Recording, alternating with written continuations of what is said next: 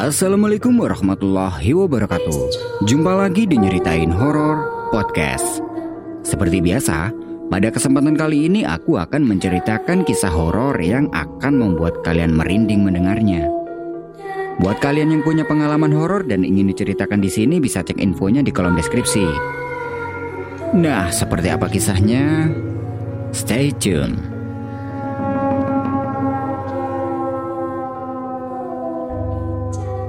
Kisah ini dialami oleh Jaka. Awalnya, Jaka tidak mengira kalau kejadian ini bisa terjadi di dalam hidupnya. Jaka adalah seorang buruh tani. Pergi ke ladang untuk bercocok tanam adalah kegiatannya sehari-hari. Sudah satu bulan ini, sering kali Jaka bermimpi aneh. Dia selalu didatangi sosok laki-laki tua yang seakan-akan dia akan memberinya sebuah benda kecil seukuran batu akik yang biasa dipakai untuk cincin. Tapi anehnya, setiap Jaka akan menerima pemberian dari laki-laki itu, dia selalu terbangun dari tidurnya. Selama beberapa bulan itu Jaka terus memikirkan tentang mimpinya itu. Siapa sosok laki-laki tua yang selalu muncul di dalam mimpiku itu dan kenapa dia mau memberiku benda ini? Selama beberapa bulan itu dia tidak pernah bercerita pada siapa pun karena jujur saja Jaka ini orangnya tidak terlalu tertarik dengan hal-hal yang berhubungan dengan mistis. Lagi pula, Jaka juga tidak tahu banyak tentang hal-hal semacam itu. Pada suatu malam, tepatnya ketika hari Senin malam Selasa Kliwon dalam kalender Jawa, Jaka kembali didatangi sosok laki-laki tua itu di dalam mimpinya lagi. Dan dia akan memberinya sebuah benda yang sama, yaitu semacam benda bulat yang ukurannya kecil. Jaka berjalan mendekati laki-laki itu dan menerima pemberian darinya. Jaka yang biasanya terbangun ketika akan menerima pemberian dari laki-laki itu, kali ini tidak, hingga akhirnya dia memberikan benda itu kepada Jaka. Setelah dia pegang, ternyata itu adalah sebuah besi kecil seukuran batu akik yang biasa dipakai untuk cincin orang. Setelah Jaka menerima benda itu dan memegangnya, tiba-tiba laki-laki itu berucap pada Jaka, kamu suka dengan benda ini? Karena terlihat bagus, Jaka menjawab, Suka, ini buat saya. Iya, kamu bisa temukan dan ambil benda ini di hutan gunung itu. Setelah jawaban yang terucap oleh laki-laki itu, tiba-tiba Jaka terbangun dari tidurnya pada pukul 4 pagi dengan posisi tangan kanannya seakan masih menggenggam benda pemberian dari laki-laki itu. Entah kenapa, setelah bangun itu keringatnya bercucuran hebat. Padahal, pagi itu suasana di kamarnya tidak begitu panas. Setelah bangun, Jaka bergegas ke kamar mandi untuk mandi. Setelah itu, dia lanjut menunaikan salat subuh. Keesokan harinya, Jaka menyempatkan diri untuk menceritakan tentang mimpinya itu ke ayah dan ibunya. Ayah meminta Jaka untuk menemui kakek dan menanyakan hal ini kepadanya karena beliau yang lebih tahu tentang hal-hal semacam itu.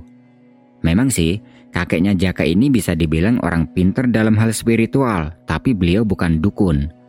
Kelebihan yang dimiliki itu hanya digunakan untuk menolong orang-orang yang membutuhkan saja. Mendengar saran dari ayahnya, sore harinya Jaka pergi ke rumah kakek. Sesampai di rumahnya kakek, Jaka dipersilakan kakek untuk duduk di ruang tamu dan kedatangannya di rumah kakek itu disambut hangat oleh nenek, hingga nenek membuatkannya segelas kopi. Ketika Jaka dan kakek sedang duduk di ruang tamu, beliau bertanya, Tumben kamu ke sini nak, ada perlu apa? Ya wajar sih kalau kakek bertanya seperti itu, karena memang Jaka ini jarang banget ke rumah kakek karena kesibukannya. Lalu Jaka menjawab pertanyaan kakek. Gini kek, sudah beberapa bulan ini Jaka mimpi aneh terus. Mimpi aneh gimana? Jaka sering didatangi sosok laki-laki dan akan memberi benda pusaka. Mendengar jawaban itu, kakek terdiam sejenak dan terlihat berpikir. Setelah beberapa detik kemudian, kakek menjawab. Pusaka apa yang diberikan, Le? Semacam besi kecil, kek. Tapi kalau Jaka mau, Jaka harus pergi ke gunung itu untuk menemukan dan mengambilnya. Kemudian kakek masuk ke dalam kamar dan meminta Jaka untuk menunggunya di ruang tamu. Sambil menunggu kakek keluar, nenek datang ke ruang tamu sambil membawa segelas kopi yang tadi dibuatnya. Kemudian beliau bertanya, Tumben kamu datang ke sini, ada perlu apa? Lagi-lagi itu adalah pertanyaan yang sama seperti yang ditanyakan kakek tadi. Jaka menjawab, Hehe, lagi sibuk nek. Ini ada perlu sedikit sama kakek. Yaudah kalau begitu nenek ke belakang dulu ya. Jawab nenek lalu beranjak pergi dari ruang tamu. Tidak lama kemudian kakek keluar dari kamarnya dan kembali duduk di kursi ruang tamu. Setelah duduk kakek bertanya pada Jaka. Apa kamu bersedia jika harus pergi ke gunung itu untuk mengambilnya? Mendengar itu Jaka terdiam sejenak. Dalam hati dia bilang, Hah, serius apa yang dikatakan kakek? Kakek lanjut berucap, Kalau kamu bersedia, kamu tidak perlu khawatir karena kamu tidak sendiri. Jaka tahu apa yang dimaksud kakek bahwa Jaka tidak sendiri. Pastinya Jaka akan ditemani makhluk lain yang Jaka tidak bisa melihatnya. Belum sampai Jaka menjawab mau atau tidak, kakek memberinya sebuah benda sambil berucap. Rawatlah benda ini dan bawalah ketika kamu akan pergi ke gunung untuk mengambilnya. Sebenarnya, waktu itu Jaka tidak ada niat untuk pergi ke gunung, apalagi dengan tujuan seperti ini. Tapi tidak ada salahnya kalau Jaka menerima pemberian dari kakek itu. Setelah menerima benda itu, Jaka bertanya, Kapan Jaka bisa mengambilnya kalau Jaka mau kek? Hari Senin malam Selasa Kliwon. Tapi ingat, nanti kalau kamu berangkat, datanglah ke sini dulu. Masyarakat Jawa selalu berpatokan pada lima pasaran untuk menghitung hari, yakni Pon, Wage, Kliwon, Legi, dan Pahing. Mendengar itu, Jaka teringat sesuatu. Terakhir kali dia bermimpi bertemu dengan laki-laki itu adalah hari Senin malam Selasa Kliwon, dan sepertinya kakek sudah tahu banyak tentang itu. Jaka pun mengiyakan apa yang sudah dikatakan kakek barusan. Setelah itu, Jaka pamit pulang dengan membawa benda pemberian dari kakek yang berupa tanduk kecil. Jaka menyebutnya tanduk karena bentuknya persis dengan tanduk hewan, hanya saja ukurannya lebih kecil. Sesampai di rumah, Jaka menyimpan benda pemberian dari kakek itu ke dalam lemari di sela-sela lipatan baju dengan tujuan agar memudahkannya untuk menemukannya lagi nanti.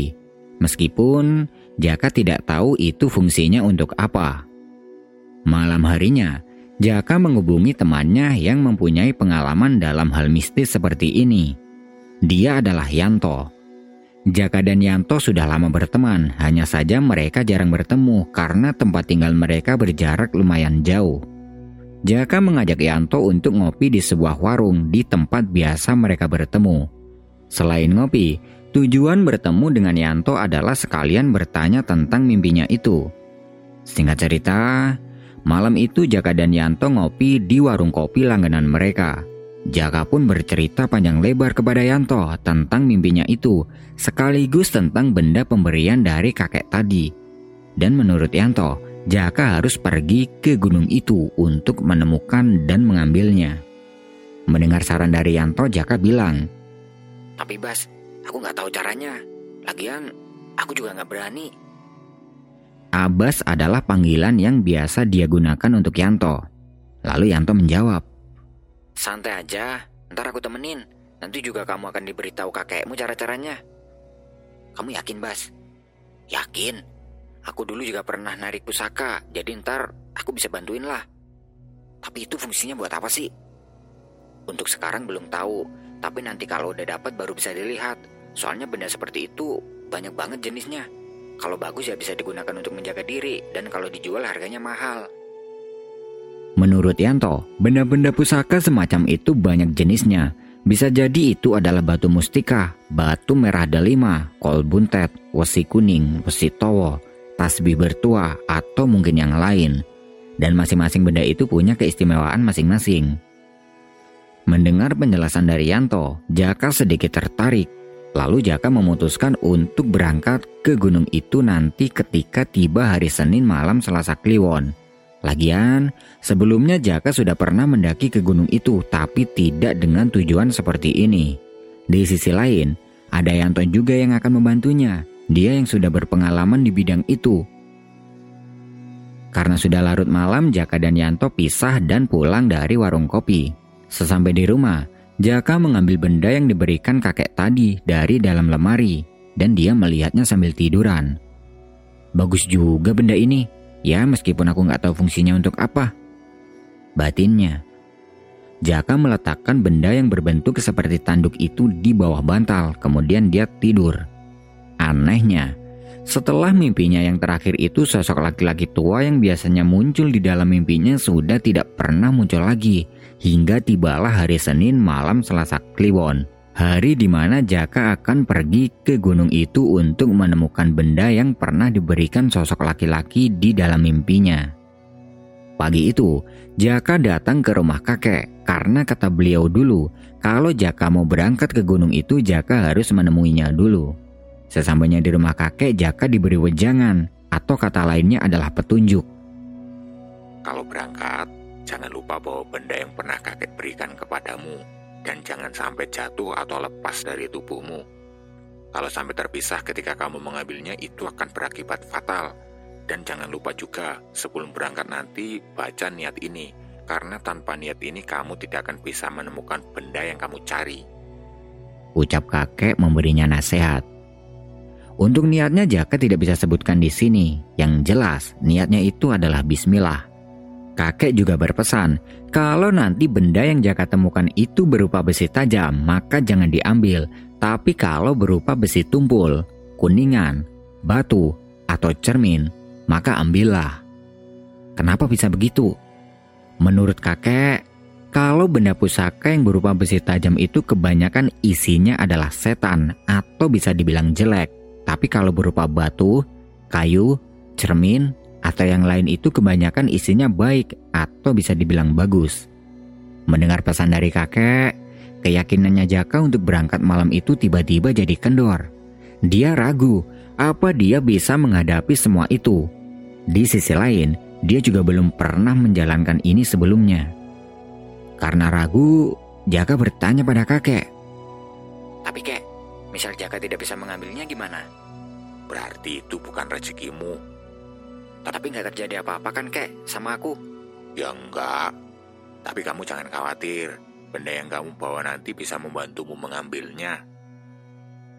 Mendengar itu Jaka sedikit lega. Dia bertanya lagi. Jaka bisa menemukannya di mana kek? Benda pusaka itu biasanya terpendam di dalam tanah, batu, pepohonan, atau lingkungan alam lainnya.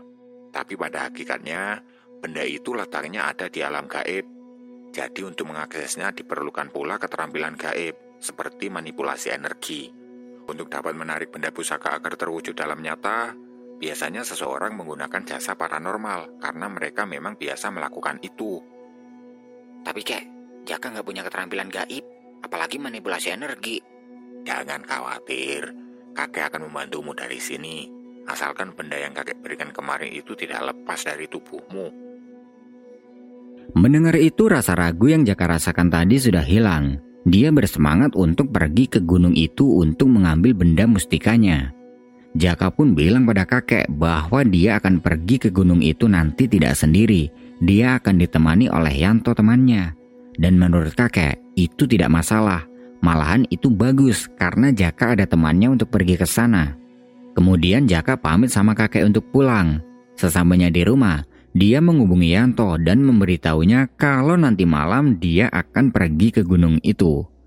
Sebenarnya waktu itu Yanto ada kesibukan. Ya salahnya Jaka juga sih menghubungi Yanto secara mendadak. Tapi karena Yanto sudah berjanji akan mengantarkannya, dia rela meninggalkan kesibukannya. Lagian, kata Yanto itu tidak begitu penting dan masih bisa ditinggalkan. Singkat cerita, malam itu jam 8 Jaka berangkat dari rumah dan tidak lupa berpamitan dengan kedua orang tuanya tanpa memberitahukan tujuannya ini. Sebelum berangkat, Jaka tidak lupa membaca niat yang pernah diberikan kakek dan tidak lupa juga Jaka mengikatkan benda pemberian dari kakek itu di pinggangnya dengan tali dengan tujuan agar benda itu tidak terpisah dari tubuhnya. Setelah semua sudah siap, Jaka berangkat meninggalkan rumah menuju ke rumahnya Yanto untuk menjemputnya. Sesampai di rumahnya Yanto, ternyata Yanto sudah siap dan mereka tinggal berangkat. Waktu itu mereka tidak membawa bekal banyak seperti pendaki pada umumnya. Mereka hanya membawa beberapa botol air minum dan kacang rebus yang tadi sudah dipersiapkan. Lagi pula, niat mereka ke gunung ini bukan untuk mendaki, melainkan untuk mencari benda mistik. Sekitar jam 10 malam, mereka tiba di tempat yang mereka tuju. Nah, pada tahun 2004 masih belum banyak pendaki seperti sekarang. Jadi mereka tidak perlu mengurusi maksi dan yang lainnya. Mereka hanya meminta izin pada penghuni rumah terakhir yang ada di lereng gunung tersebut, sekaligus menitipkan kendaraan di situ. Setelah meminta izin, tiba-tiba bapak penghuni rumah yang mereka titipi kendaraan itu bertanya pada mereka. Mau narik benda ya? Mendengar pertanyaan itu, sontak Jaka terdiam. Jaka mengerti maksud pertanyaan bapak ini, tapi dia pura-pura tidak mengerti. Narik? Maksudnya apa, Pak? Jawab Jaka. Belum sampai bapak itu menjawab pertanyaan Jaka, dari belakang Yanto menyahut. Oh, iya Pak, dapat amanah. Hmm, ya udah hati-hati. Semoga terlaksana. Jawab bapak itu sambil mengangguk tersenyum. Ternyata, bapak penghuni rumah itu sudah tahu dengan tujuan mereka ini entah karena dia orang pintar atau karena melihat mereka tidak membawa perbekalan banyak. Setelah itu, mereka langsung memulai perjalanan menapaki jalan setapak yang tidak begitu lebar. Di awal-awal perjalanan, Jaka merasa deg-degan karena jujur saja, ini adalah pertama kalinya dia berurusan dengan hal mistis. Jaka terus memikirkan bagaimana jika nanti Jaka ditampaki sosok laki-laki tua yang ada di dalam mimpinya itu. Ketika sedang berjalan itu tiba-tiba Yanto nyeletuk. Ada yang lagi memperhatikan kita, Jak. Jaka tersentak mendengar perkataan Yanto barusan. Bulu kuduk tiba-tiba berdiri, tapi Jaka berusaha bersikap santai. Iya, aku juga udah ngerasa gitu dari tadi. Jawabnya dengan sok tahu. Tapi nggak apa-apa, dia nggak bakal berani ganggu. Kata Yanto lagi. Entah yang dikatakan Yanto itu benar atau tidak, Jaka tidak tahu. Tapi memang Yanto ini orangnya sedikit banyak paham dengan hal mistis. Setelah beberapa menit berjalan, Jaka bertanya pada Yanto. Dia masih memperhatikan kita nggak? Udah nggak, cuma di sana aja tadi. Mungkin dia tinggal di sana. Mendengar itu Jaka merasa sedikit plong. Tadinya, Jaka mengira yang memperhatikan itu adalah sosok laki-laki yang ada di dalam mimpinya itu tapi sepertinya tidak. Mereka pun terus berjalan hingga sampai di sebuah batu besar yang letaknya tidak jauh dari tempat mereka berjalan. Karena capek, Jaka mengajak Yanto untuk berhenti dulu di batu itu untuk minum dan makan kacang rebus yang dia bawa tadi. Sambil makan kacang, dia bertanya pada Yanto. Bas, ini nanti gimana? Di mana kita bisa menemukan benda itu? Tenang aja, kalau emang rezekimu dia bakal nampak sendiri. Kalau udah nampak, langsung diambil atau gimana? Langsung datengin aja terus ambil. Udah dijarin sama mbahmu belum? Udah, tapi kurang detail.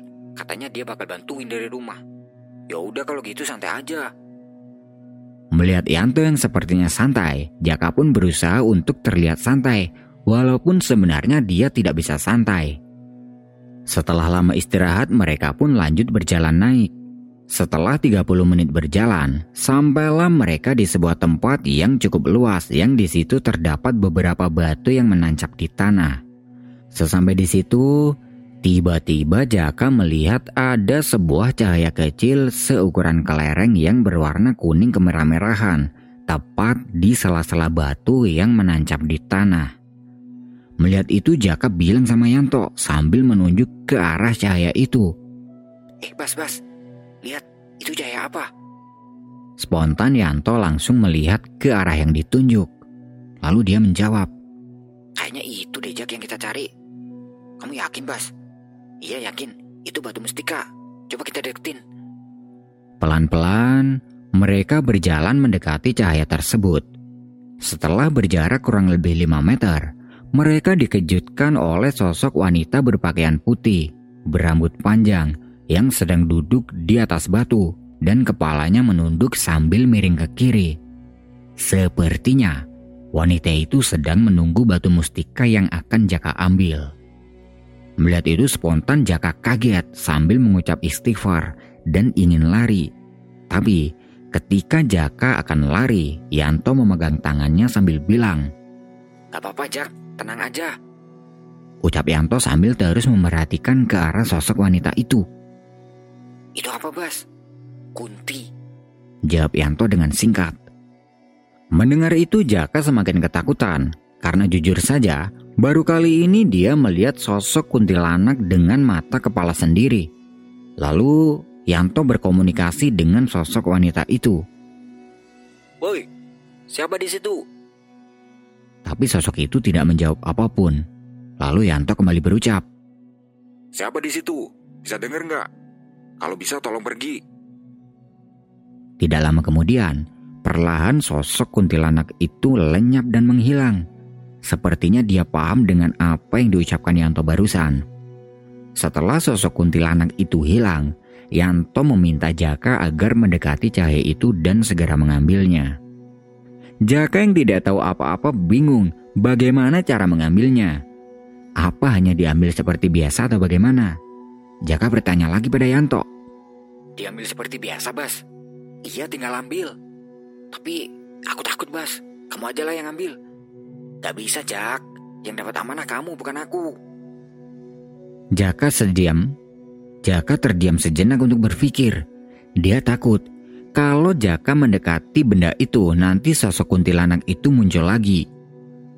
Tenang Jak, kamu gak sendiri. Ada yang bantu kamu. Ucap Yanto. Mendengar ucapan dari Yanto itu Jaka ingat sesuatu. Tadi sebelum Jaka berangkat, Kakek bilang kalau beliau akan membantunya dari rumah. Tapi, apa mungkin kakek yang di rumah bisa membantunya yang berada di sini? Kalau dipikir secara logika memang tidak masuk akal. Cepetan ambil Jak, keburu hilang. Ucap Yanto menegaskan. Jaka pun membuang semua rasa takutnya. Pelan-pelan, Jaka berjalan mendekati cahaya itu. Tapi, ketika jaraknya sudah dekat, Tiba-tiba cahaya kuning kemerahan itu perlahan meredup.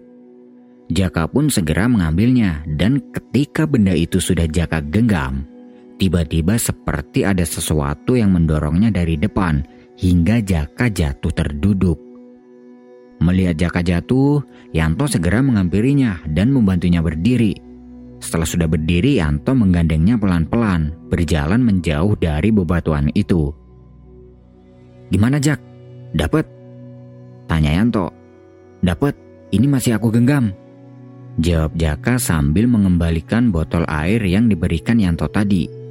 Setelah itu, Yanto mengajak Jaka untuk segera turun dan meminta Jaka agar membungkus benda yang dia ambil tadi dengan selembar kain yang waktu itu sudah disiapkan oleh Yanto. Jaka pun membungkus benda itu kemudian bergegas turun tanpa mengetahui itu benda apa sebenarnya. Setelah 30 menit berjalan, sampailah mereka di rumah terakhir tempat mereka menitipkan motor tadi. Karena waktu itu pintu rumahnya sudah tertutup, mereka mengetuk pintunya. Setelah beberapa ketukan, bapak pemilik rumah itu membukakan pintu dan bilang, Gimana? Udah dapat? Alhamdulillah udah pak. Kalian hebat. Semoga jodoh. Ucap bapak itu dengan keadaan yang baru bangun tidur. Jaka pun segera mengambil motornya, kemudian pamit pulang sama bapak pemilik rumah itu. Di perjalanan pulang, Jaka dan Yanto mampir di sebuah warung kopi pinggir jalan yang waktu itu masih terlihat buka. Di warung kopi itu, Yanto meminta Jaka untuk mengeluarkan benda yang diambil tadi dengan tujuan dia ingin melihatnya. Jaka pun mengeluarkan benda yang sudah terbungkus kain itu dari dalam tasnya, kemudian Jaka berikan kepada Yanto. Terlihat dengan serius, Yanto mengamati benda itu. Dan menurut Yanto, itu adalah benda mustika. Namanya adalah Ositowo. Kalau dalam bahasa Indonesia adalah besi tawar. Jaka yang tidak tahu banyak tentang benda mustika seperti itu hanya mengangguk. Lalu dia bertanya pada Yanto. Ini gunanya buat apa sih Bas? Banyak, salah satunya bisa menangkal racun yang masuk ke tubuh kita. Cara pakainya gimana? Yanto memperlihatkan sebuah keajaiban kepada Jaka. Dia membuka tutup gelas kopinya, kemudian mencelupkan benda itu ke dalamnya. Setelah dicelupkan, Yanto meminta Jaka mencicipi kopi itu. Jaka pun mencicipinya. Dan... Gimana rasanya? Tanya Yanto kepada Jaka. Hambar, Bas. Gak ada rasanya. Ini ajaib. Kopi yang tadinya terasa manis itu tiba-tiba tidak ada rasanya seperti air putih biasa. Hanya saja warnanya tetap hitam. Ini bisa digunakan untuk menetralisir racun atau apa pun yang bisa mencelakakan kita. Jelas Yanto kepada Jaka. Nah, dari sini Jaka jadi percaya akan kekuatan gaib. Karena malam semakin larut, Jaka dan Yanto kembali pulang. Sesampainya di rumah Yanto, Jaka mengucapkan terima kasih karena sudah membantunya, dan Jaka pun segera pulang ke rumah. Sesampainya di rumah, Jaka meletakkan benda itu di sebelah bantal, kemudian dia tidur. Keesokan harinya, Jaka pergi ke rumah kakek untuk memberitahunya bahwa dia sudah mendapatkan benda ini. Kemudian, kakek meminta Jaka untuk melakukan tirakat dengan tujuan untuk mengasah mustika itu agar bisa digunakan dengan baik. Dan kakek juga berpesan pada Jaka agar merawat benda ini dengan baik. Nah, itu tadi adalah sebuah kisah horor yang bisa aku sajikan ke kalian semua. Buat yang masih stay, aku ucapin terima kasih dan tunggu kisah horor selanjutnya.